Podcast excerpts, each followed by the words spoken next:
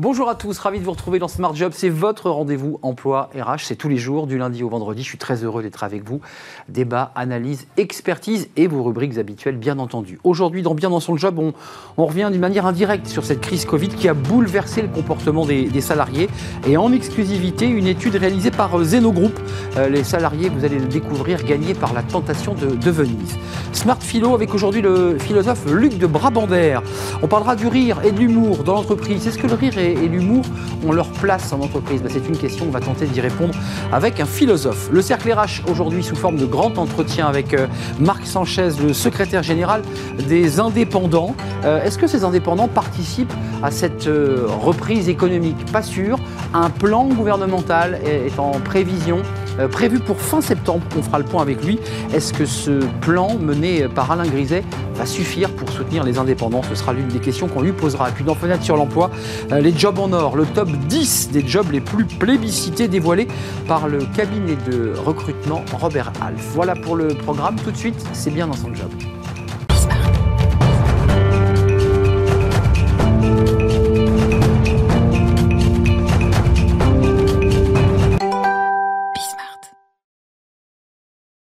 Bien dans son job. Euh, et là, le titre de notre rubrique eh bien, est approprié parce qu'on va s'interroger euh, ben, sur euh, la situation des salariés en ce moment. Est-ce qu'ils sont bien dans leur job?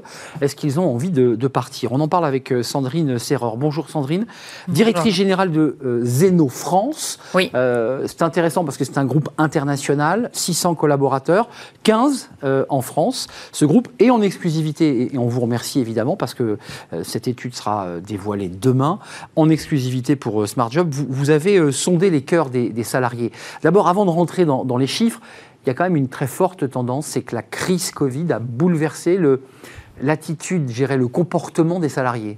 Exactement. C'est, c'est tout le but de l'étude que nous avons menée, parce qu'en fait, avec cette euh, pandémie, euh, nous avons ressenti, et nous le voyons euh, tous les jours au sein des entreprises, qu'il y a une vraie transformation, euh, un vrai chamboulement au niveau du monde du travail. Que les salariés aujourd'hui, que les collaborateurs attendent quelque chose de différent, qu'ils ne veulent plus se retrouver dans la situation d'avant la pandémie. Hmm. Et c'est vraiment l'étude que, que, nous lançons, que nous avons lancée et dont on dévoile les résultats demain, dévoile, à savoir un salarié sur deux, près d'un salarié sur 45%, c'est ça? Exactement. Qui est satisfait de son job et ouvert aux propositions euh, de l'extérieur. on ne parle pas de ceux qui, déjà avant Covid voulaient partir. Ce sont des gens qui sont plutôt bien dans leur job, plutôt dans l'espace où ils voulaient aller, mais ils se disent après tout. Pourquoi pas? Pourquoi, pas, Parce qu'en fait, ce qu'ils recherchent aujourd'hui, c'est le sens, c'est les valeurs. Et il y a des chiffres euh, vraiment qui sont, euh, qui sont assez, euh, assez importants, puisque 76% des salariés qui ont été interrogés nous disent Moi, j'ai besoin d'avoir un job qui est stimulant, qui me fait grandir. Et, et en fait, vraiment, ils ont besoin de comprendre le, la raison d'être de l'entreprise pour se sentir engagés et pour être performants dans cette entreprise. Tendance qui s'est accentué euh, avec ce Covid. C'est, on a réfléchi, on s'est regardé et on s'est dit, je veux un job qui, voilà, qui me remplisse, qui, me donne du sens. Il y a un autre élément qui est intéressant, d'abord, c'est ce décalage entre les 45% de collaborateurs euh, qui ont envie de partir, alors que bah, les entreprises, elles, n'évaluent qu'à 19%. Comment vous expliquez ce décalage? Les entreprises ne sont pas aussi, euh, aussi fines dans leurs études? Euh, bah, les entreprises, elles ont fait beaucoup déjà euh, dans, dans la crise par rapport au télétravail, par rapport à justement comment accompagner euh, les salariés en formant les managers aujourd'hui, parce que c'est pas simple d'être un manager en, en télétravail. Mais aujourd'hui, il faut aller un cran plus loin, et c'est ce que révèle cette étude. cette étude aussi, elle révèle un point qui est très très important sur la place de l'espace professionnel par rapport à l'espace familial. J'allais venir, il est essentiel. Ça, c'est incroyable. Ça, c'est le Covid, c'est directement le Covid. Exactement. Et ça vient en priorité dans ce que euh, demandent et aspirent euh, les salariés. 79%, euh, puisqu'on est sur cette partie, considèrent qu'il faut partager des moments avec son entourage, et c'est devenu de plus en plus important. 79% le disent. Avant Covid, je pense que ce, 7 mm. sur 10, je pense que ce chiffre aurait été plus faible. D'abord, c'est parce qu'on a vécu chez soi, on, a vécu en télétravail, et puis il y a aussi un besoin comme ça de se recentrer sur sa famille. il y a le rapport au télétravail, j'aimerais qu'on en parle un tout petit peu, parce que là aussi, il y a une exigence vraiment une exigence d'hybridation. Exactement. En fait, 72% nous disent on ne veut pas revenir à ce qui était avant. Donc ils ont changé de monde. Complètement.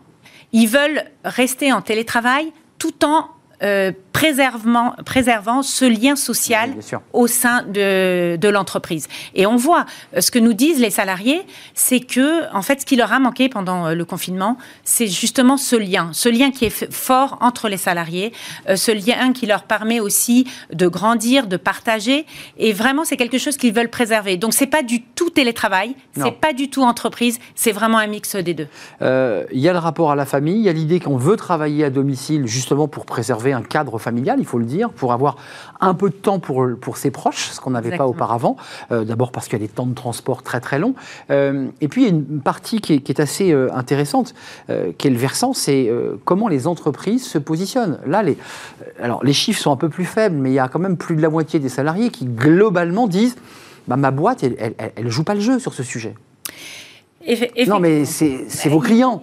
Oui, mais. Et vous les accompagnez. Exactement. Alors en fait, euh, aujourd'hui, en plus de, dévoiler cette étude, on dévoile aussi un partenariat qu'on a mis au point avec Great Place Je ne l'avais pas oublié. Voilà. Et c'est en fait, c'est une forme de réponse. C'est qu'aujourd'hui, on doit travailler sur la marque employeur. On doit redonner du sens à la marque. Et on l'a vu, hein, les, que ce soit les salariés, que ce soit les consommateurs, ce qu'ils ont besoin, c'est une raison d'être, du sens. Donc avec Great Place to, Work, qui est le, le leader de euh, la qualité de vie au travail, mmh. on a vraiment réfléchi depuis très longtemps. Et comme on partage les mêmes valeurs sur euh, l'humain, sur, euh, oui, on s'est dit bon bah qu'est-ce qu'on pourrait apporter, nous, en tant qu'experts, pour ces entreprises? Parce que, évidemment, fort de, ce sondage que vous nous délivrez aujourd'hui, je leur dis en exclusivité, on est, on est vraiment évidemment très touchés. vous arrivez avec ce sondage auprès de vos clients, de vos entreprises vous leur montrez, et puis j'imagine que sur la base de ces chiffres, vous échangez, vous discutez. Bien sûr. Euh, vous avez dû commencer à le faire d'ailleurs. Qu'est-ce qu'elles vous répondent, les entreprises, en contrepoint? Parce que vous leur dites quand même, si vous voulez garder vos salariés, euh, vos talents, bah, il va falloir vous adapter. Bah, les, entreprises sont très à l'écoute et on l'a vu hein, ces derniers temps, euh, le télétravail, euh, le, bien-être au travail, la santé mentale au travail. Tout ça, ce sont des sujets aujourd'hui qui, qui sont dans le débat public. Donc vraiment, les entreprises sont ouvertes, les entreprises mmh. sont à l'écoute. Donc on, croit beaucoup avec euh, Great Place to Work à cette, à cette nouvelle façon de travailler sur la marque employeur. on va aller auditer, auditionner, regarder et ensuite proposer. Alors ce qui est intéressant, c'est que cette offre, en fait, elle est euh, très flexible on s'adresse aussi bien à des petites entreprises qu'à des grosses euh, entreprises. Donc vraiment, on, est, euh, on fait du sur-mesure. Et c'est le propre de Zeno, puisqu'on est vraiment mm. entrepreneurial mm. dans la façon de gérer. Ça, c'est l'esprit Bismart, ça. Oui, vous êtes dans l'esprit Bismart. On est complètement comme vous. On est euh, Bismart. Souple et, évidemment le, plus tourné vers le, le, pragmatisme, parce que c'est aussi une marque de fabrique de, cette chaîne. un mot quand même avant de nous, quitter. il y en a 61% qui, qui souhaitent renouer le contact avec leur famille et c'est un peu le paradoxe des salariés, tout en gardant un lien très fort avec leur famille. Ça, sur cet argument-là d'espèce de grand écart, pour vous, c'est pas un grand écart. On peut concilier euh, ces deux faces d'une même pièce. Exactement. En fait, euh, la bonne intelligence aujourd'hui, c'est de concilier les deux euh, au service du bien-être du salarié, mais aussi au, service de la performance de l'entreprise, parce que sans performance, il n'y a pas d'entreprise. Parlons-en de la performance. là aussi, les réticences viennent aussi de managers qui vous disent, mais euh, et que vous rencontrez, évidemment, parce que vous, rencontrez les COMEX, mais j'imagine que vous rencontrez les managers qui vous disent, moi je veux avoir mes salariés à portée de main. Comment on répond à cet argument-là? En fait, c'est de la formation. On les aide. On les aide, on les écoute et on leur donne aussi les clés, les outils. Quand vous parlez de pragmatisme, c'est ça, il faut être pragmatique. pragmatique. Il faut vraiment les aider dans leur quotidien. Et aujourd'hui, on l'a vu hein, pendant, le, pendant le confinement, les managers sont très à l'écoute. Hmm. Et ils, ont, ils attendent de l'entreprise qu'elle les aide également. Euh, c'est quand même, et vous en êtes évidemment une, spectatrice euh, attentive, on est quand même dans une révolution du monde du travail. Enfin, j'imagine que vous le sentez. Complètement. Avant, euh, quand une personne demandait du télétravail, on disait mais pourquoi? Hmm. Tu veux glander chez toi? Exactement. Alors qu'aujourd'hui, la performance, elle ne s'évaluait pas là. C'est pas là. C'est vraiment dans le bien-être euh, au travail et, euh, et oui, et la santé mentale aussi est, quelque chose qui est très très important au sein de, l'entreprise. Cette étude, Sandrine Serror, à découvrir sur Zeno France, c'est une étude très détaillée qui vous permettra d'avoir un, une photographie de, l'état d'esprit des, des, salariés. On vient de l'évoquer longuement, puis quelques mots avant de nous quitter sur ce partenariat, puisque c'est vraiment la main dans la main. Qu'est-ce que vous apportez comme valeur ajoutée tous les deux avec Great Place to Work? Ben, Great Place est l'expert euh, de la qualité de vie au travail. Nous, Il labellise, hein, en quelque sorte. Exactement. Et nous, nous sommes l'expert en communication. Donc, comment on déploie et comment on accompagne les salariés dans la mise en place et l'entreprise dans la mise en place de, toutes, de tous euh, ces insights que l'on récolte. Merci Sandrine Serror d'être venue nous rendre visite. C'est un vrai plaisir. Merci. De avoir apporté cette étude en exclusivité. Directrice générale de Zeno France avec ce, cette étude, ce sondage réalisé par votre entreprise. À très très bientôt. Puis à très bientôt, je sais que vous allez revenir sur notre plateau, j'en suis sûr. Avec plaisir. Pour, pour nous parler bah, de la réalité du monde de l'entreprise et de vos clients. Euh, tout de suite, bah, c'est Smart Philo. Euh, ça, c'est intéressant, qui doit intéresser les entreprises. Euh, Est-ce que l'humour et le rire ont leur place? Vous savez, quand on fait une réunion, on est souvent un peu sérieux, un peu tendu. Est-ce que c'est parfois le rire, ça permet aussi comme ça de dire des choses, de faire passer des messages? Tiens, on en parle avec Luc de Brabander. Il est notre invité. On peut rire de tout, mais ça dépend euh, de, avec qui. C'est ce que disait euh, Desproges. Euh, cette phrase, elle, on l'utilise très souvent, elle est rentrée dans le vocabulaire commun. Luc de Brabander, merci d'être avec nous dans cette rubrique Smart Philo qui vous est dédiée, vous les philosophes, mais qui avez un pied en entreprise. Hein. Vous êtes des philosophes qui euh, avaient des contacts ou avaient travaillé, même pour certains d'entre vous, en entreprise. Euh, philosophe d'entreprise et écrivain. Alors, petite, ça, ce livre était euh, sorti en 2007, je crois. Oui, le premier de la série. Le premier d'une série chez Erol euh, avec des très jolies couvertures d'ailleurs, Petite philosophie des histoires drôles, et puis euh, plus récemment, Petite philosophie des arguments fallacieux. Mmh. On en avait parlé sur ce plateau Absolument. à l'occasion d'une émission. Euh, vous, vous, dans, dans le, la, la, note que vous avez, mais que, que, que, vous connaissez par cœur, vous, vous évoquez ce, ce, dialogue qui ouvrait en quelque sorte, et dans ce livre, euh, le dialogue entre euh, Wittgenstein et, et, Keynes, mmh. euh, l'un parlant de l'autre de l'humour, et, et j'aurais aimé écrire une œuvre philosophique exclusivement complé, comp composée de blagues, lui dit-il. Pourquoi tu n'as pas fait demande Keynes Malheureusement, je n'ai pas le sens de l'humour. Je vous pose la, la question, Luc de Brabander, puisque c'est le thème aujourd'hui. Le rire, l'humour. Est-ce que ces, ces éléments euh, constitutifs de nos êtres ont leur place en entreprise. Oui, mais le rire, c'est pas l'humour. Donc, et c'est pas le cynisme. Le philosophe, il clarifie, clarifie. Alors, le rire, bon, il y a deux versants. Il y a un versant euh, qui s'appelle l'humour, l'autre qui s'appelle l'ironie. Et c'est très très différent. L'humour rapproche, l'humour n'a pas de projet, l'humour est chaleureux. L'ironie, c'est une arme, c'est une arme bon, qui peut être utilisé à bon escient, bon, Socrate ou, ou Voltaire, mais, mais c'est une arme. Le regretté Guy Bedos, quand il se moquait de la gauche, il faisait de l'humour, quand il se moquait de la droite, il faisait de l'ironie, parce qu'il ne cachait pas, pas ses sympathies. Et donc, le, le sujet, c'est l'humour en entreprise, pas d'ironie. L'ironie, c'est terrible, il y a des conséquences parfois graves. Celui C'est blessant. Comment Ça peut être blessant, ah l'ironie. Absolument, c'est presque, presque le but. L'ironie, c'est euh, il y a un but, on poursuit un objectif. L'humour, non, c'est on crée une atmosphère. En fait, ce qui fait marcher les entreprises, c'est l'énergie. Et parmi toutes les énergies disponibles, l'humour, ben voilà, elle est non polluante, elle est illimitée, et voilà, elle a, elle a toutes les qualités pour moi. Euh, quand même, on, voit bien la, le distinguo entre l'humour, l'ironie. Euh, ça se manie avec précaution dans l'entreprise, parce qu'il faut quand même le dire. On, on, en a tous fait des réunions comme cela, oui. que ce soit dans des rédactions euh, ou dans des entreprises. Oui. Euh, tout le monde est un peu figé, tout le monde est un peu oui. sur son quant à soi. Personne n'ose faire la moindre blague. C'est quand même très sensible cette question-là. Oui, mais c'est humain, et l'humour est humain, et c'est pour ça que j'y tiens tellement. Un ordinateur ne fera jamais rire. L'humour, c'est nous.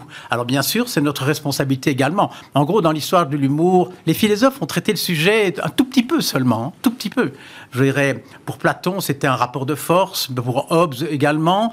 Schopenhauer, il traitait plutôt de l'incongruité. Freud, si on peut le mettre dans les philosophes, justement, il parlait de, de l'humour comme soulagement. C'est la soupape. Bon, alors il y a l'humour noir, etc. C'est un art c'est mais quand on le fait dans le sens humoristique, donc de sans projet, toutes ces formes sont à prendre. Oui, c'est ça. C'est l'humour effectivement euh, sans but, qui ne cherche pas à, à, à salir ou à, à discriminer l'autre. C'est un humour qui, qui, est effectivement un petit peu comme ça de, oui. de relâchement. Absolument. Est-ce que cet humour euh, est générateur de créativité? Parce que c'est vrai qu'on voit souvent des groupes un peu tristes. Personne n'ose parler. Enfin, on ne fabrique rien dans ces espaces. Oui. Ah, je crois que c'est finalement la vraie vertu de l'humour en entreprise, elle est là. Bon, le fait de créer une atmosphère, c'est vrai dans une famille, mais en termes, je crois, d'entreprise, l'humour, c'est peut-être la meilleure manière de comprendre comment on pense, comment on pense. Je dirais, une blague révèle une manière de penser. Et, par exemple, la créativité, euh, je dirais, la créativité, en fait, bien souvent on dit, à propos d'une idée, mais comment n'y a-t-on pas pensé plus tôt C'est vrai. Hein, C'est arrivé souvent. Bien sûr. Par exemple, quand j'étais enfant, les, les roulettes avaient pas de vali- euh, pardon, les valises n'avaient pas de roulettes. Ouais. Et donc, bon, il faut pas avoir quatre prix Nobel pour dire tiens, je vais... bon. Et maintenant, tout le monde trouve normal. Et probablement que la, que la première fois qu'on a vu une, une valise avec des roulettes, on a ri, hein, parce qu'on a eu ça. Et donc, C'est tout à fait exact. et- exactement. Et donc, le, je dirais, la, la créativité n'est pas illogique. C'est une logique qu'on comprend après. Pourquoi on n'y entend pas penser plus tôt? Et une blague, c'est exactement la même chose. Pourquoi une blague ne fait jamais rire deux fois? Parce que dès le moment où on a compris la logique, eh bien, bien sûr, on ne rit plus. C'est l'écrivain qui rencontre euh, un, un journaliste en rue qui lui dit Oh, je suis trop content de vous rencontrer. Euh, voilà mon dernier livre. Et il répond Votre dernier livre, ça, c'est vraiment une bonne nouvelle. Bon, alors, bon, c'est pas très gentil. Est-ce que c'est de l'ironie ou de l'humour, ça Ah, ça, ça dépend dans le contexte dans lequel c'est fait. Mais ça montre bien la mécanique de la pensée. Le mot dernier, dans, par- parfois, ça veut dire le plus récent, et parfois, ça veut dire le point final. Et donc, on comprend toujours une blague suivant une certaine logique, et au moment où on rit, on comprend que c'était l'autre logique qui, qui était do- dominante. Hmm. Je pense, bon, encore une autre, c'est le, le- le général qui se fait interviewer par un journaliste, et, qui, et le journaliste lui demande, c'est vrai qu'il y a un problème de drogue à l'armée? Il dit, non, tout le monde en a. Et, et donc, d'où vient le, la- le- le choc? C'est exactement le mot problème. La moitié du temps, c'est trop peu. C'est très drôle. temps- Oui, et on peut construire. Et les blagues, c'est- comme un rayon X, c'est une espèce de d'IRM de la pensée. Et en cela, pour la créativité, pour tout, c'est fabuleux. Mais Luc de Brabander, ce genre de blague, lorsque vous êtes au COMEX Oui. Ah. et que vous avez le grand patron qui vient vous faire un show euh, financier pour vous expliquer euh, mille choses, Oui, oui. souvent un peu fastidieuses d'ailleurs, euh, et que vous vous glissez. J'ai souvenir d'un homme politique qui- dont j'étais proche et qui me disait je, je mourrais pour un bon mot.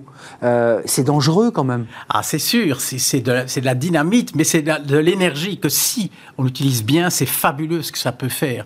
Parce que l'ironie, on rit de l'autre, l'humour, on rit de soi. Quand un grand pa- patron se met en scène et rit de lui-même, Il a gagné. mais il a gagné, il a gagné la moitié de son combat, c'est sûr. Donc c'est- un art, c'est et bon, c'est humain, c'est le, le propre de l'homme. Euh, une toute dernière question. C'est vrai que euh, je, je vous la repose d'une manière un peu solennelle, mais c'est pas si facile quand même de, de- de- placer le rire. C'est quand même une tournure, une forme d'intelligence. Est-ce que vous êtes d'accord avec ça? Ceux qui maîtrisent l'humour ont finalement une forme d'intelligence? Oui, l'intelligence définie comme étant l'aptitude à sélectionner ses aptitudes.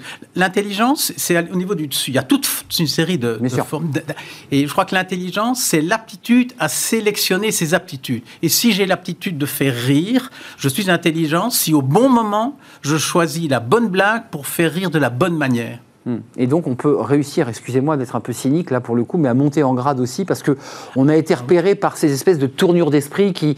Oui, oui. Et Je, je dis pas qu'on est le fou du roi, mais un peu quoi. Je un peu qu'on- Je l'amuseur. crois qu'on est très utile, justement parce qu'on déstabilise, on étonne. La philosophie commence par l'étonnement. Et que fait un humoriste? Ben, Il étonne. Ah oui, et on rit. Ah, ah, oui, effectivement. Bon. Euh, petite philosophie des histoires drôles, le général et le, et le journaliste, c'est- dedans? Oui. C'est ça, hein? C'est- ça- ça- voilà, Il y a même des petits, des petits dessins euh, oui, humoristiques. oui, exactement. Euh, en, en tout cas, pour conclure, vous distinguez bien l'ironie, Oui. euh, dure, violente, blessante, qui est une arme. Et à éliminer de l'entreprise. Voilà, à éliminer. on n'en veut pas. Ouais, parce que c'est dangereux. Pourquoi ça déstabilise? C'est quoi? Ça fait mal? C'est ça produit rien? Ça, ça éloigne. C'est c'est pas la règle de- du jeu de l'entreprise de se battre. Je dirais, une entreprise, c'est fait pour rassembler. C'est fait pour euh, donner de l'énergie à un groupe pour avancer. Et l'ironie n'est pas du tout adéquate. Donc dans les soft skills, méfiez-vous. hein, quand vous Ouais. êtes en recrutement, on est d'accord. Ne dites jamais que vous êtes ironique. Dites j'ai beaucoup d'humour. Ben voilà. On est, on est d'accord. Exactement. Luc de Brabander, je vous invite à, à lire. c'est- bah, il, il existe encore, je pense qu'on peut se le Oui, oui, procurer absolument. chez Erol. Petite philosophie des histoires drôles. J'ai beaucoup aimé celle avec le journaliste et l'écrivain. Euh, c'est votre dernier. Ah bah, tant mieux, bonne nouvelle. C'est quand même terrible à entendre, surtout quand on écrit des livres. Euh, Il vaut mieux en rire. il vaut mieux. Voilà. Mais ça, c'est l'humour belge, hein, Luc de Brabander. Là, je ne peux pas le cacher. Je précise que vous- J'ai- grandi là où il fallait. Vous venez de chez nos amis belges qui ont Oui. toujours un humour. Vous maniez bien l'humour en Belgique. Ben, on a appris à pas trop se prendre au sérieux, nous. C'est exactement ça. On n'a plus grand-chose à, à Merci. revendiquer. Avec très très très bientôt pour une nouvelle rubrique Smart euh, Philo. avec plaisir. Avec grand plaisir, Luc de Brabander. On fait une courte pause et on va revenir à un sujet. Alors, je ne sais pas si on pourrait glisser quelques, quelques blagues drôles et, de l'humour. On va s'intéresser aux indépendants. Vous savez, ces 3,6 millions de personnes qui ont leur entreprise de moins de 10 salariés et qui sont évidemment parfois un peu chahutées. Euh, quelle est leur situation euh, en cette rentrée? De septembre On nous dit que la reprise est là. Dans quel état sont-ils? On va accueillir Marc Sanchez dans un grand entretien. Il est le secrétaire général du syndicat SDI. Juste après cette courte pause, restez avec nous.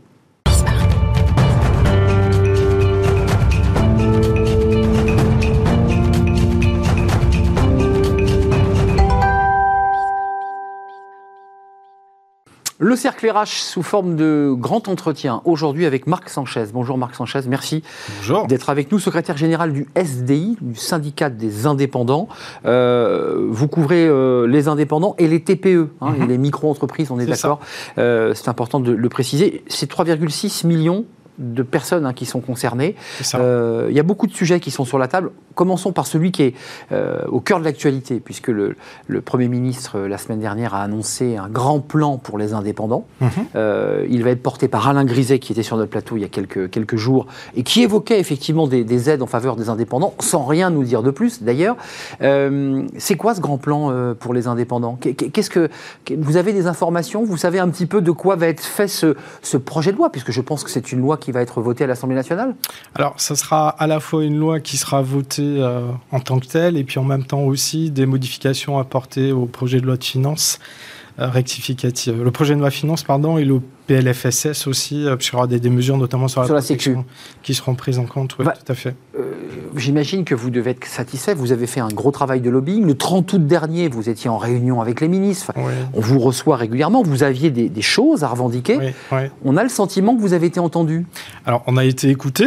Euh, effectivement, on a fait une contribution euh, qui a été très argumentée au mois de février euh, de cette année, justement dans le cadre de la préparation du plan. Euh, dans laquelle en fait on a on a défini deux axes. Euh, le premier c'est la protection, enfin la dissociation entre le patrimoine privé et le patrimoine personnel du dirigeant, notamment chez les indépendants, parce que vous savez qu'il y a une confusion de patrimoine, ah ce qui pose beaucoup de problèmes d'ailleurs quand il y a des liquidations judiciaires, parce que on arrive parfois à des drames humains assez importants. Pourquoi on doit vendre la maison en même temps Ah bah oui oui c'est tout qui part quoi. Et puis surtout le, le problème c'est qu'il n'y a pas de procédure d'alerte, c'est-à-dire que l'indépendant a tellement peur justement de tout perdre qu'il ne rentre pas ou qu'il ne va pas au contact des tribunaux de commerce. Et au dernier moment Il n'y a pas de procédure de sauvegarde. Effectivement, on est dans des situations catastrophiques. Il y a beaucoup d'impréparation aussi quand un indépendant s'installe. Donc, on a, on a demandé justement à ce que la, la dissociation des patrimoines soit euh, clairement définie, notamment à travers une réforme de fond de ce qu'on appelle l'entreprise euh, euh, indépendante à responsabilité limitée, mmh. le URL, pour qu'elle soit plus facile d'accès, qu'elle puisse dissocier ses patrimoines.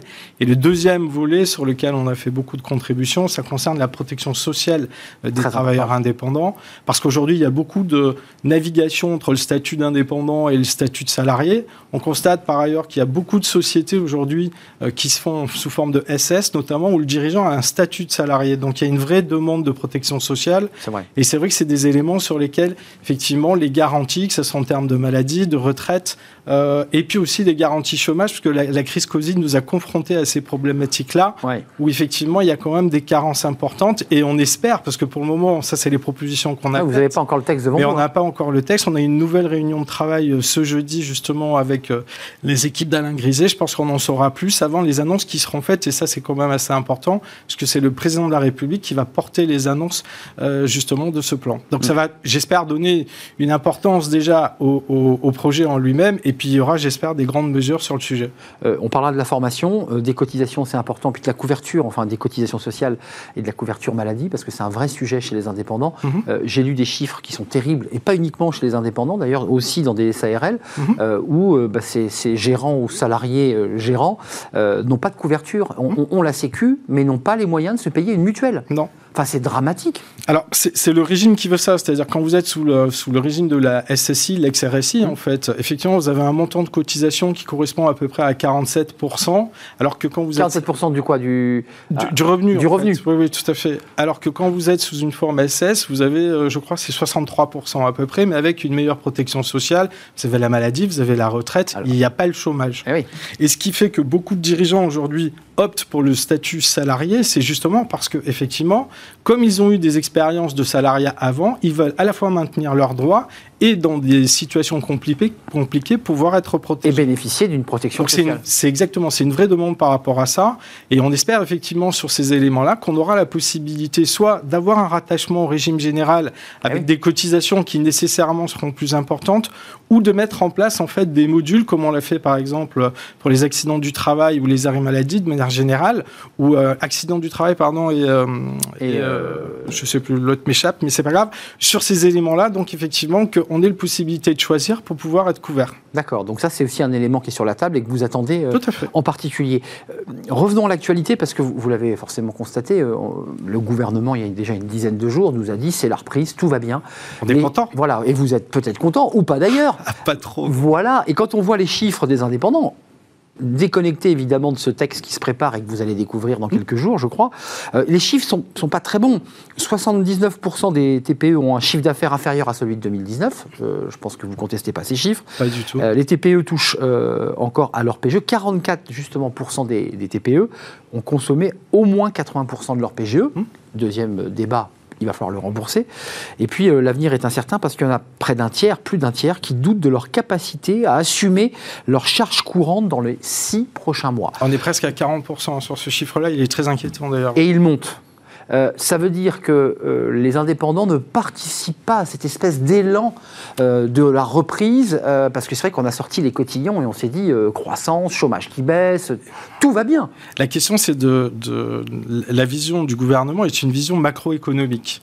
Donc effectivement, quand on, regarde les indicateurs qui ont été intégrés, c'est-à-dire notamment les fameux tickets carte bleue, quand on regarde la relance de l'activité, forcément par rapport à une année qui a été, enfin un an et demi qui a été quand même assez atone, bah, Forcément, la reprise, elle est mécaniquement existante. Après, quand on essaie de regarder justement, si on prend la référence des tickets carte bleue, euh, à quoi elle correspond matériellement pour les TPE, on constate que les chiffres qui sont annoncés, ils englobent déjà plusieurs choses en même temps. C'est-à-dire que, par exemple, les tickets carte bleue, donc euh, qui, ont, qui ont les transactions carte bleue qui sont définies par Bercy, qui sont en augmentation, je crois, de plus de 5%. Plus de 5, absolument. Qui euh, définies.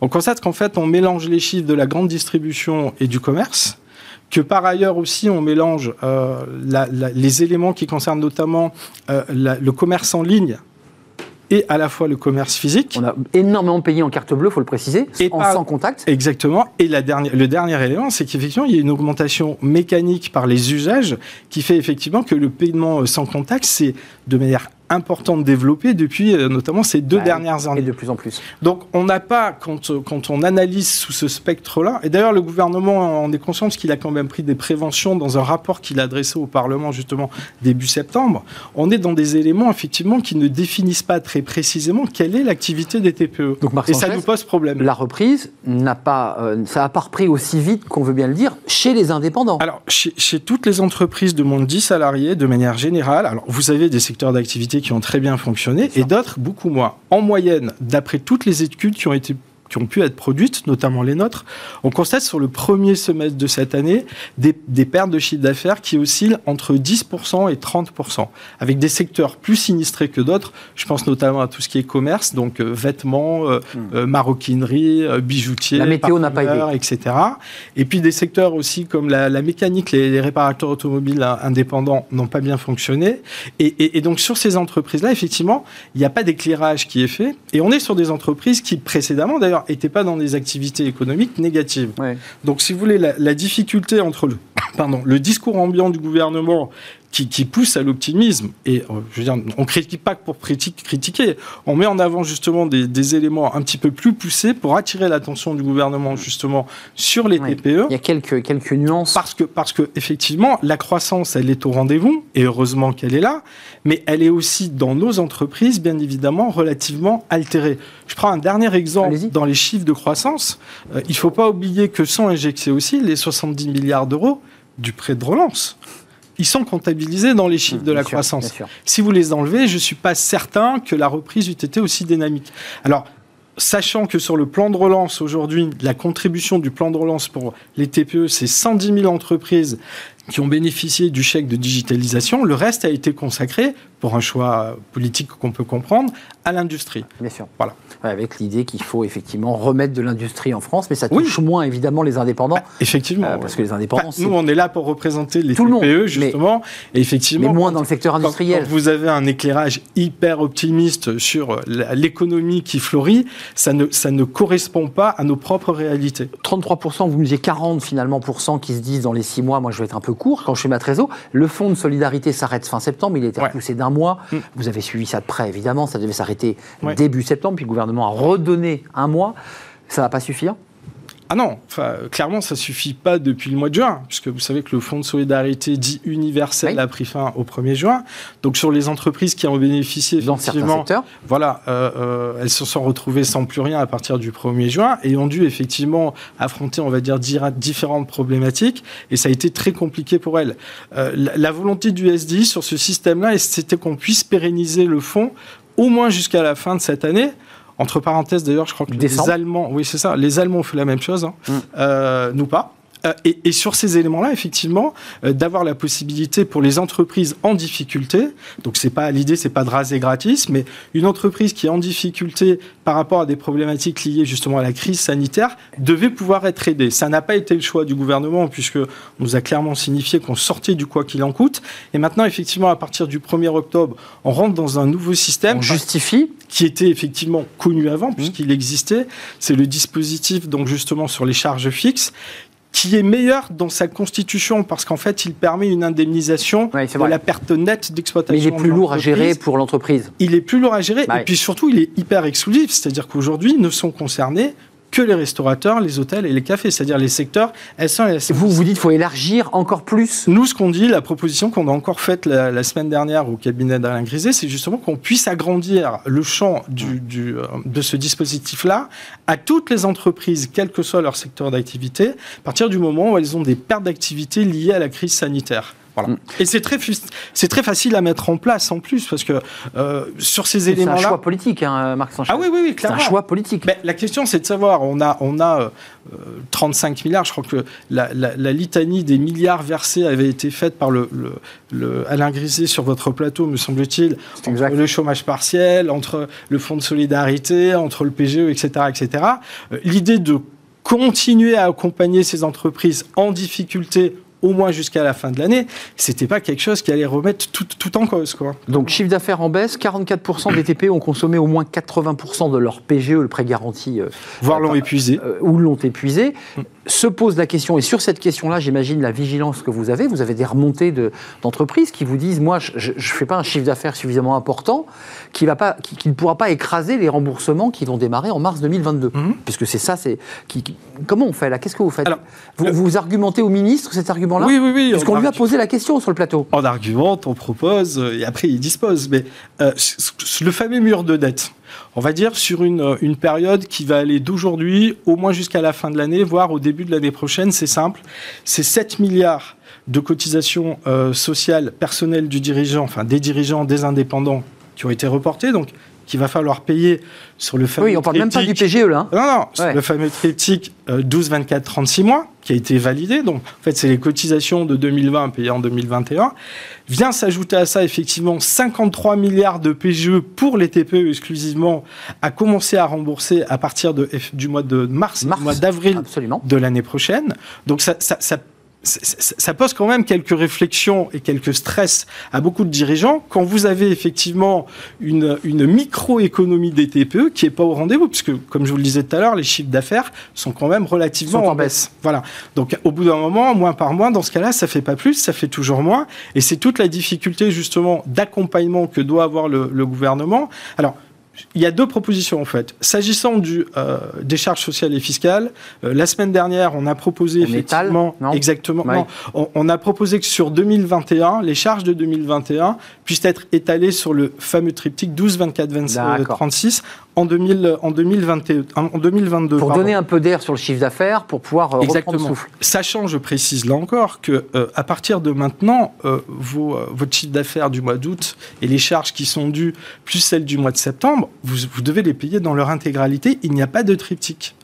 C'est-à-dire que les URSAF. Donc là, il y a une douloureuse qui arrive là. Ah bah, ah bah oui, oui. Pour certains, elle est déjà arrivée d'ailleurs. C'est-à-dire que là-dessus, vous n'avez pas de marge de négociation puisque la mesure n'a pas été prise pour les impôts. Mais ça veut dire que certaines boîtes n'ont pas eu de chiffre d'affaires suffisant pour payer leurs cotisations. Ah bah, c'est ce qui va arriver, clairement. Oui, oui, tout à fait. Sur les impôts, en fait, à payer en 2021, en 2021, pour ceux notamment qui sont mensualisés, bah, effectivement, ils vont devoir payer leur charge courante comme d'habitude. Il n'y a pas ce triptyque. C'est pour ça, c'est à la fois, c'est une mesure d'urgence qu'on a demandé. C'est une mesure d'urgence qu'on a demandé, effectivement, justement, pour qu'on puisse avoir euh, à nouveau cette, cette vision, euh, on va dire, d'étalement. Marc Sanchez, en, tant que secrétaire général de, du SDI, euh, donc du syndicat des indépendants, est-ce que vous militez, comme d'autres, sur l'effacement de la dette et de la transformation de cette dette en subvention, en aide directe Parce qu'il y a quand même deux, débats.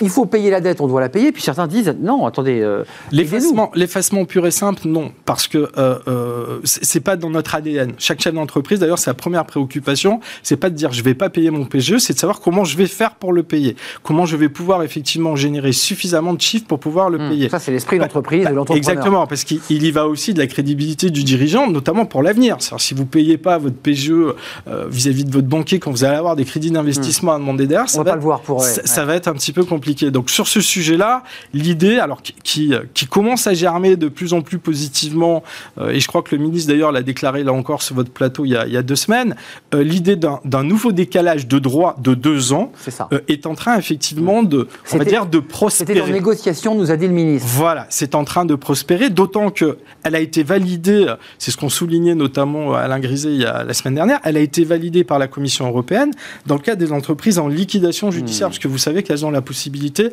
de pouvoir étaler leur PGE sur 10 ans. Donc on va dire que mécaniquement, c'est pas tellement problématique de pouvoir le mettre en place. Alors on attend sur cet élément-là, on nous expliquait que Bruno Le Maire euh, négociait d'arrache-pied euh, pour pouvoir présenter effectivement ce dispositif comme acquis. Bah, écoutez, euh, on, y met beaucoup d'espoir sur cette partie-là. un, un, peu de hauteur, parce que là, il y a tous ces sujets qui sont sur la table, qui sont à la fois des sujets de revendication, euh, de mécontentement, ce projet de loi. Euh, levons un peu la caméra. Euh, mhm. Quand on voit toutes les études des salariés, et encore aujourd'hui, qui globalement ont envie de partir de leur entreprise parce qu'ils s'y sentent mal, et que sur ces salariés, il y en a des centaines de milliers qui veulent créer leurs entreprises, parce qu'il y a quand même beaucoup, beaucoup de création d'entreprises, vous, vous, incitez ceux qui nous regardent à créer leur boîte Parce que quand on décrit toutes les difficultés qu'on a à créer sa boîte, à, à la faire vivre, Qu'est-ce que vous leur dites Allez-y, créez votre boîte Oui, oui, je leur dis oui. Par contre, effectivement, il faut se préparer. On ne devient pas dirigeant ou chef d'entreprise comme ça. Il faut un projet, il faut savoir, euh, comment dirais-je, anticiper les problématiques, être bien conseillé sur différents éléments. Donc, oui, il y, a une vraie, euh, y a une vraie ardeur aujourd'hui en France, euh, y compris pendant la crise. La crise, il y a eu des révélations quand même. Bah hein. Les taux de création n'ont pas baissé pendant la crise, donc c'est plutôt quelque chose de positif. Et d'ailleurs, quand on regarde l'image, je crois que c'est une étude Ipsos qui, qui est sortie la semaine dernière, l'image des Français vis-à-vis des TPE, elle est hyper positive. Mm. Euh, aujourd'hui, effectivement, alors peut-être que c'est la crise qui a aidé à ça, mais il y a un vrai engouement. C'est la proximité comme on a avec le maire. C'est la proximité, c'est l'échange, c'est le conseil. Donc on a, on a des valeurs aujourd'hui sur lesquelles on peut, on peut prospérer pour pouvoir créer son entreprise. Ça, c'est ça. Donc il y a toujours l'esprit d'entreprise. Mais bien sûr, oui, oui, on a un pays d'entrepreneurs, clairement. Euh, avant de nous, quitter, quand même, euh, les, trois mesures phares que vous attendez dans ce projet de loi, parce que c'est, euh, vous, le savez, j'ai lu aussi qu'il y avait un débat sur la formation, si on ne l'a pas évoqué, mais il y a quand même, puisque je vous posais la question sur les, les salariés qui voulaient rentrer dans le monde de l'entreprise, alors Pôle emploi fait des formations, les CCI font des formations. On, est court là pour parce que vous allez même jusqu'à dire, si je vous ai bien lu, qu'il faudrait dès la seconde, après la troisième, on va en seconde, hum. que les, gamins, les, les élèves et une formation dès le début. Oui, tout à fait. Pourquoi? Parce qu'on n'a pas une culture de l'entreprise Non, euh enfin, non, non. La, culture de beaucoup de dirigeants aujourd'hui, c'est la passion. C'est-à-dire, euh, je, suis, je, suis, attiré par un métier, je vais m'y lancer. Euh, c'est pas que ça c'est bien de l'avoir, c'est bien d'avoir une passion, une vocation, ou d'avoir été salarié pendant un certain nombre d'années et se dire tiens, je vais me lancer dans mon projet et je vais créer ma propre entreprise, mais il faut y être préparé. Enfin, mm. en tout cas, si on veut prospérer et si on veut durer. Donc la formation, elle doit être effectivement déjà dès le, plus jeune âge, entre guillemets, mais en tout cas euh, instillée dans les, dans les cours d'économie. l'éducation nationale. Mais bien évidemment, bien évidemment. Et, on l'a pas, on l'a pas. Et puis, non, clairement pas. Mm. Non, non, on a, on a, on va dire, quand vous faites des cours d'économie au lycée, on vous apprend on vous apprend les bases, quoi. Enfin, les, bases, les noms des grands économistes. voilà, c'est ça, les bases du 18e mm. et du 19e siècle. Mais après, effectivement, sur l'économie d'aujourd'hui, comment elle va prospérer, comment elle va devenir, comment elle va évoluer aussi, parce que le Covid a permis d'avoir une vision de notre économie qui, euh, et des remises en cause qu'on doit avoir aussi dans nos propres entreprises. Donc ça, vous le sentez que les salariés sont en train de muter aujourd'hui Oui, bien sûr. Ils, veulent sortir du cadre classique du monde de l'entreprise ou du salariat pour créer leurs espaces, pour retrouver finalement une forme de liberté, parce que être indépendant, c'est aussi s'organiser comme on veut. Mais c'est s'organiser comme on veut, travailler comme on veut, le temps qu'on veut, euh, et, et, hmm. et, et vivre de sa propre passion et de ses propres motivations, en étant effectivement maître de ce qu'on fait. Et ça, c'est très important. Hmm. C'est peut-être ce qui justifie aussi cet engouement, on va dire, qui ne s'est pas calmé malgré la crise Covid. Euh, vous avez des chiffres, j'imagine, sur les entreprises euh, des indépendants euh, qui disparaissent. Il y a beaucoup, beaucoup d'échecs, parce que c'est vrai qu'on le lit souvent. Une entreprise, elle, elle, elle, elle, vit, elle meurt, mais notamment chez les petites entreprises, bah, c'est vrai qu'elles disparaissent très vite. Si, on, si, vous, si vous écoutez ce qu'on nous explique, c'est-à-dire qu'aujourd'hui, vous Aujourd'hui, on nous dit, voilà, on est à moins de 35% de liquidation judiciaire. C'est ça. Euh, oui, c'est vrai, c'est indiscutable. Euh, sauf que quand vous regardez ce chiffre, dans le détail, on constate, et c'est les tribunaux de commerce qui nous le disent, on est à plus de 80% de liquidation judiciaire directe. C'est-à-dire que sur toutes les liquidations que vous avez à aujourd'hui, vous avez très exactement 80% euh, d'entreprises qui cessent leur activité au moment où elles vont devant le tribunal. Ça, c'est le point. Donc il n'y a pas une médiation, il n'y a pas de... Il n'y a pas de procédure de sauvegarde. De sauvegarde, il n'y a rien, c'est direct. Vous rentrez euh, au tribunal du commerce et peuvent terminer derrière. Le deuxième élément, c'est les cessations volontaires, les radiations. Celles-ci, sur le premier semestre de cette année, il y en a eu 175 000. C'est 35 000 de plus que l'année dernière à la même époque. Et c'est plus de la moitié en plus que par rapport à la même période en 2019. Comment vous l'expliquez? Qu'est-ce qui se passe? Parce que les gens sont arrivés à une situation où ils n'ont plus la possibilité, en tant qu'indépendants, de continuer leur activité. Donc ils l'arrêtent. Pourquoi? De manière chiffre d'affaires qui starie, le client n'est plus là. Euh, bien évidemment. Et le Covid évidemment a accéléré. Et, ces, entreprises-là, on, ne les, on elles ne passent pas dans les statistiques qui sont données au niveau gouvernemental. C'est-à-dire qu'on vous parle de moins de 35%, c'est vrai, mais il faut comptabiliser les radiations volontaires dont je vous parlais tout à l'heure. Et ensuite, il faut regarder, et ça c'est une étude qu'avait faite notamment Altares, dans les 35, enfin dans les dans les liquidations judiciaires directes, c'est 80% d'entreprises de moins de 10 salariés. C'est TPE, c'est vos petites entreprises. Et c'est pas uniquement des restaurateurs, des bars, des cafés. Oui, ça touche quel secteur? Tout le monde? Tous les secteurs d'activité, comme je vous l'ai dit tout à l'heure, ça peut aller. Il y a des coiffeurs qui n'ont pas fonctionné. Si vous prenez des grandes zones géographiques hmm. comme Paris par exemple, vous avez euh, les hôtels qui n'ont pas marché, les bars qui n'ont pas marché. Donc forcément, vous avez de manière induite, étant donné qu'il n'y a pas de touristes, les autres secteurs d'activité qui n'ont pas fonctionné aussi. Tiens d'ailleurs pour répondre à Alain Griset, parce que je lui ai posé la même question et je sais que vous euh, sur les zones. Alors il y a le pass sanitaire évidemment mais sur les zones particulières, je pense à Paris, est-ce qu'il faut, euh, pour Paris, parce que les commerçants ont plus souffert euh, que d'autres dans d'autres régions, parce que Paris n'a pas eu de touristes, à la différence de la montagne et de la mer, est-ce qu'on doit inventer un plan spécifique pour Paris? Et en direction notamment des petites entreprises. Si vous suivez la proposition que le SD a faite, qui est de dire aujourd'hui, à partir du 1er octobre, nous allons effectivement faire bénéficier de l'aide aux charges fixes à toutes les entreprises. C'est votre demande. Exactement. Vous n'aurez pas, de, bien évidemment, avec des justifications comptables derrière.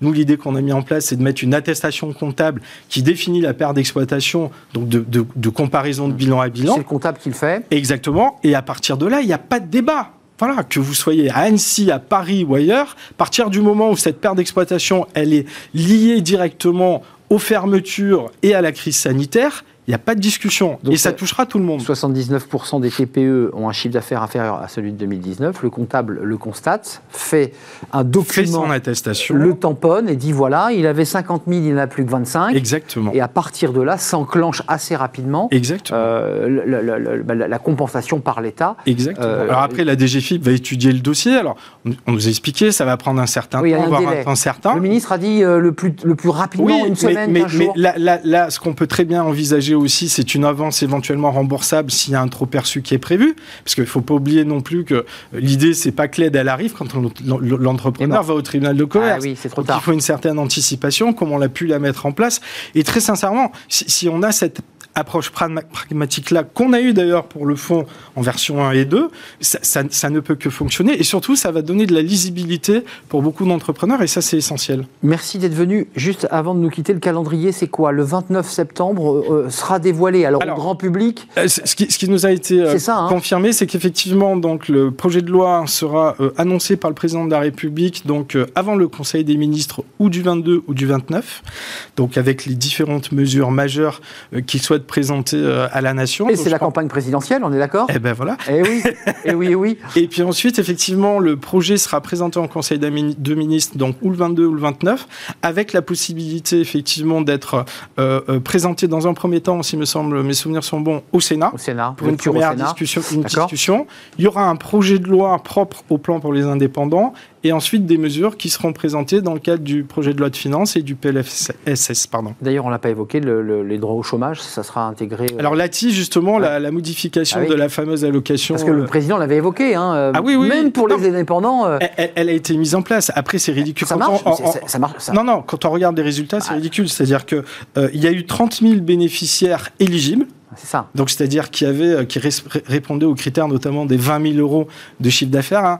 Soit dit en passant, 20 000 euros de chiffre d'affaires, quand vous êtes en, difficulté financière, vous ne les faites pas, donc le reste n'était pas éligible.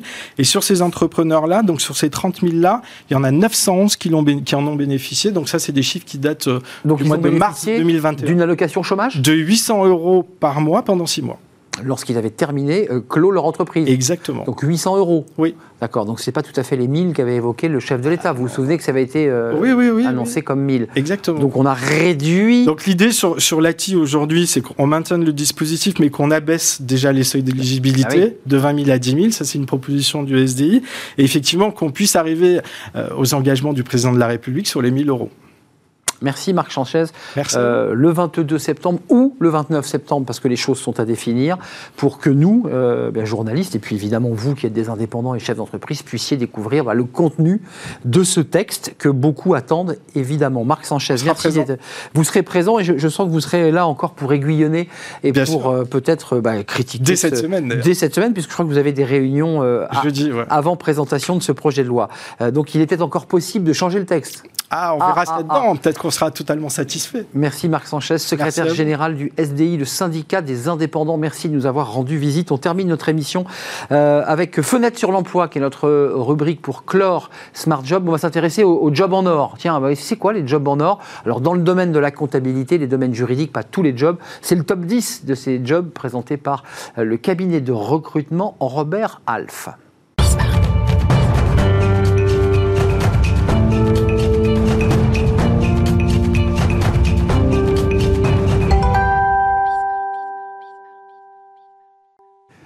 Sur l'emploi avec des jobs en or. Alors, on a titré vraiment, parce que les jobs en or, ça fait évidemment rêver. On en parle avec Alban Prieto, directrice chez Robert Alf France, qui est un cabinet de, de recrutement. Combien de collaborateurs chez Robert Alf France?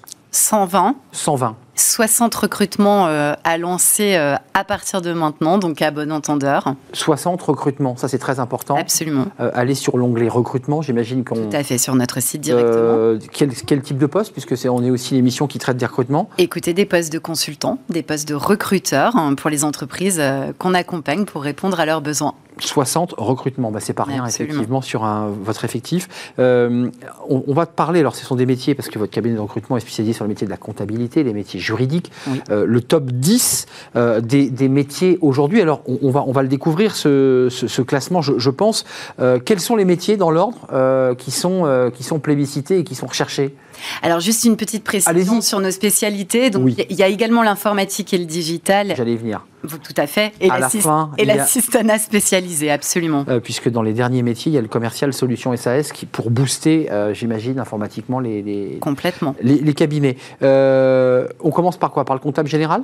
Bah Écoutez, oui, alors de manière plus large, peut-être sans toutes les énumérer, il y en a quand même 10. Ce que je peux vous dire, c'est qu'il y a deux tendances et deux grands pans, en fait, de métiers qui sont aujourd'hui les jobs en or, qui sortent d'une expertise hein, terrain et d'un constat qu'on a fait auprès des entreprises qui, pour lesquels on recrute. Euh, donc vous avez, euh, si je prends une image, euh, la colonne vertébrale en fait d'une entreprise, qui vont être plutôt les métiers de la paye, du juridique, de la comptabilité, de la finance, du contrôle de gestion, donc qui ressortent dans ces jobs en or. Et vous avez, euh, pour continuer l'image, le côté plutôt musculature euh, des entreprises qui là vont être des métiers qui vont aller euh, aider à générer de la croissance et à faire de la performance. Le commercial, l'informatique, l'administration des ventes, l'assistanat spécialisé. Et le droit aussi le droit, effectivement. Alors le juridique, je le mettais plus euh, de l'autre côté. Vous mais euh... quelle partie du corps alors juridique La colonne vertébrale. La colonne vertébrale, parce que... La colonne vertébrale pour sécuriser, si vous voulez, à proprement parler, euh, l'entreprise. Euh, juste une question d'ordre technique. évidemment, c'est tiré de, du, fruit de vos expertises des entreprises. Les jobs en or, c'est des jobs en or parce que c'est l'entreprise qui le dit ou c'est les salariés qui disent c'est vraiment le job en or? Alors c'est plutôt les entreprises en fait, hein, qui aujourd'hui recrutent effectivement sur ce type de métier. En tout cas, nous, notre panel a été un questionnement versus entreprise. Alors, c'est très détaillé, hein, ce, ce, classement. Euh, dans l'ordre, c'est comptable général, gestionnaire de paix, responsable comptable, contrôleur de gestion opérationnelle, assistant commercial bilingue. Et pour chacune de ces fonctions, il y a des rémunérations. Est-ce qu'on peut en dire quelques mots? Parce que c'est vrai que là, vous voulez donner dans, ce, dans cette étude. Alors, il y a les rémunérations juniors, il y a ceux qui sont plus expérimentés, puis il y a ceux, évidemment, euh, qu'on recherche, qui sont les talents euh, et qui sont très recherchés. comptable général, par exemple, en, en salaire, on est à... alors, c'est très technique parce que c'est le 25e percentile. Alors, qu'est-ce que c'est le 25e percentile? Alors, Essayez de nous éclairer un peu ah, sur ce tout sujet. à fait. Alors, écoutez, alors on le fera euh, d'autant plus qu'on va sortir le guide des salaires prochainement chez Robert Ralph euh, au mois d'octobre. Néanmoins, l'histoire euh, des percentiles qui sont utilisés, ça permet en fait de déterminer un niveau d'expertise. Donc, lorsque vous êtes dans le 25e, vous êtes dans le plus faible niveau d'expertise, entre guillemets, donc nombre d'années d'expérience. Donc, c'est quoi Sortant d'école, 2-3 ans d'expérience 3 ans d'expérience, effectivement. Et puis, plus on monte dans le percentile, et plus on est dans l'expérience. Donc 25e percentile, c'est-à-dire un junior, pour le dire euh, directement, 32 cas, un percentile euh, au 50e, donc c'est des gens qui ont un peu d'expérience. Ils sont à 5-7 ans. 5-7 ans d'expérience. On est à 37 cas pour le, pour le, comptable général, et puis 65e euh, percentile, c'est-à-dire sont des gens qui sont expérimentés et qui sont recherchés, j'imagine, dans les entreprises, recherchent ce genre de profil Ah ben écoutez, non seulement elles les recherchent, effectivement, mais, mais aujourd'hui, on est quand même dans un marché qui est d'autant plus pénurique, effectivement, sur notamment alors, il y a les compétences et puis il y a aussi le savoir-être aujourd'hui. Euh, on cherche des candidats qui sont en totale adhésion avec la culture d'entreprise. Hein. Hmm. Euh, on a quand même un curseur qui s'est un petit peu déplacé euh, sur ces sujets-là. Donc oui, je confirme. Juste insistons deux secondes, Alban. Ça s'est déplacé parce que le salarié, crise Covid oblige, et ceux qui sont très recherchés ont, pris un peu la main dans les recrutements il y a euh, effectivement il y a deux tendances bah. globalement, mais la crise a clairement, euh, je dirais, marqué d'autant plus euh, cet aspect-là de donner du sens, avoir envie pour le candidat d'aller vraiment dans l'entreprise dans laquelle il va se sentir bien là où précédemment peut-être que le curseur était plus orienté effectivement euh, sur un spectre rémunération pure. Euh, je les prends, on va pas faire les 10, mais il y a quelques, quelques postes intéressants. Euh, contrôleurs de gestion opérationnelle, très recherchés aussi, ces contrôleurs de gestion opérationnelle. ils accompagnent dans le pilotage de leurs activités, ils suivent la performance mensuelle. Ça, c'est très recherché en ce moment. Bien sûr. C'est très recherché en ce moment et, je crois qu'il y a un mot qui est phare, c'est le mot opérationnel, mmh, mmh, mmh. Euh, puisque dans le contrôle de gestion, on envisage souvent la partie la purement financière et analytique. Ce qu'on va rechercher, ce sont des gens qui sont en capacité de parler à des opérationnels, de comprendre ce qu'ils font et de faire le pont avec l'univers financier si je vulgarise au maximum hmm. le discours. Hmm. Euh, donc on est également dans un univers effectivement de relationnel et de communication sur ces métiers-là aujourd'hui. Donc ça, ça s'est renforcé. C'est pas que la tête dans l'ordinateur, c'est aussi une manière de pouvoir communiquer, d'organiser et de faire des passerelles entre, entre les, le financier et le, comptable. C'est très utile et important. Le salaire est supérieur d'ailleurs pour ce le poste. Salaire est différent. 38 cas quand on est au 25e percentile et 60 cas quand on, on est un un opérationnel, un expérimenté, opérationnel. Euh, il y avait euh, les juristes, euh, là aussi, qui sont recherchés en ce moment. pourquoi C'est lié au litige, c'est lié au conflit, c'est lié aux difficultés, c'est lié au fait que l'administration est tatillonne? Alors, un petit peu de tout ça, pas que. Aujourd'hui, la crise, en fait, a amené déjà des retards au niveau des contrats, etc. Et puis, certaines entreprises ont quand même changé et réarmé parfois même des, euh, des modèles économiques. Euh, je pense à un exemple concret euh, qui est du jour au lendemain, tout s'arrête. Ben, on passe du commerce pur physique mmh, à de l'e-commerce. Mmh. derrière, il y a intérêt à pouvoir réarmer effectivement euh, l'univers du contrat, euh, l'univers des conditions générales de vente, etc. Donc des juristes effectivement entreprises, Hmm. comme les appelle juristes corporate, Exact. euh, sont effectivement recherchés. Et tout ça dans des délais très courts. On se souvient qu'il a fallu très rapidement switcher, créer son Adapter. site internet et effectivement pouvoir créer ces, bah, ces, ces nouveaux sites de, de- de vente en ligne. Euh, administrateur, ingénieur, système et réseau. Alors, on a eu beaucoup d'invités sur ce plateau qui, qui étaient des entreprises qui recrutaient. Oui. C'est archi recherché. C'est-à-dire que là, d'ailleurs, on cherche le mouton à cinq pattes. hein. On ne les trouve pas, les talents, là, dans ces, dans ces domaines. Alors on se, les, on se les arrache. Alors, on se les arrache, ça c'est vrai. Euh, on se les arrache et pour un exemple, aujourd'hui, un développeur web, pour vous donner un chiffre concret, euh, si une entreprise ne lui fait pas une offre hein, alors qu'il il souhaite cette personne euh, dans les 48 heures... Il a trouvé. Mais oui, il a trouvé effectivement et au bout d'une semaine, on n'est plus qu'à 50% de chance que le candidat accepte l'offre. Donc il y a une rythmique qu'il faut avoir hein, vraiment là-dessus. Et, et Robert Alf conseille euh, notamment effectivement les entreprises euh, sur ce sujet et on les amène à vraiment euh, avoir ce type de réactivité. Alors, Vous leur dites, soyez vigilants, réactifs, n'attendez pas huit jours, parce que dans huit jours, vous avez perdu le candidat. Ils ne peuvent pas. Ils ne peuvent pas. Dans les secteurs de la tech, pour le dire simplement, parce que quoi, il y a une transformation digitale, vous le voyez bien avec vos clients, Bien qui sûr. transforment leurs entreprises. Absolument. Il y, a, il y a- il y a un autre sujet sur la partie effectivement pénurique et c'est plus global que la tech en Mm. fait, c'est parce que tous les métiers qui ont été cités globalement aujourd'hui le sont. Euh, Aujourd'hui, à peu près chez Robert Alf, euh, quasiment 275 000 candidats identifiés dans notre base de données, 100 000 entretiens qui sont générés tous les ans. Pour vous donner la proportion.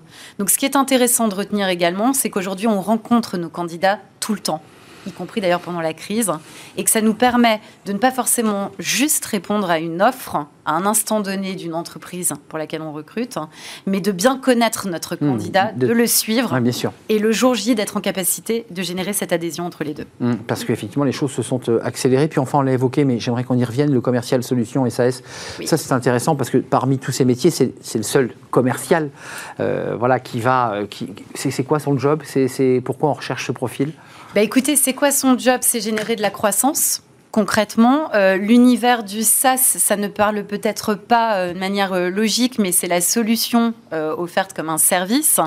Donc concrètement, si je cite des, des grands agendas ou des grands systèmes de conférences à distance, des Teams et autres, Mm, C'est eux, voilà, qui- c'est ça le SaaS. c'est eux qui pilotent et qui organisent tout cela Absolument. pour que ça fonctionne. Absolument. Mm. Et donc, effectivement, on a des commerciaux qui sont ultra recherchés aujourd'hui. Et dans l'univers des startups hein, qui sont montés à maturité, c'est vraiment le cas, puisqu'aujourd'hui, on va chercher des gens qui sont en capacité d'aller aussi adresser des grands comptes euh, et, et vendre ces solutions euh, SaaS. D'ailleurs, le salaire suit, puisque au 25e percentile, en junior, il est à 40K, et au 75e, c'est-à-dire expérimenté, il est à 60, donc supérieur au salaire qu'on évoquait au début tout à l'heure sur les contrôleurs de gestion et, et gestionnaires de paix. Totalement. Et vous parlez de salaire, je précise juste qu'il s'agit de fixe. De fixe, hein C'est-à-dire qu'il y a de la prime, variable en plus sûr. de la prime et il y a tout un package qu'on monte euh, avec euh, nos entreprises clients. Merci beaucoup de nous avoir éclairé, Alban Prieto, sur euh, bah, tous ces métiers, ces jobs en or qui sont recherchés, on l'aura compris, Absolument. par les entreprises. Allez donc voir euh, ce travail mené par euh,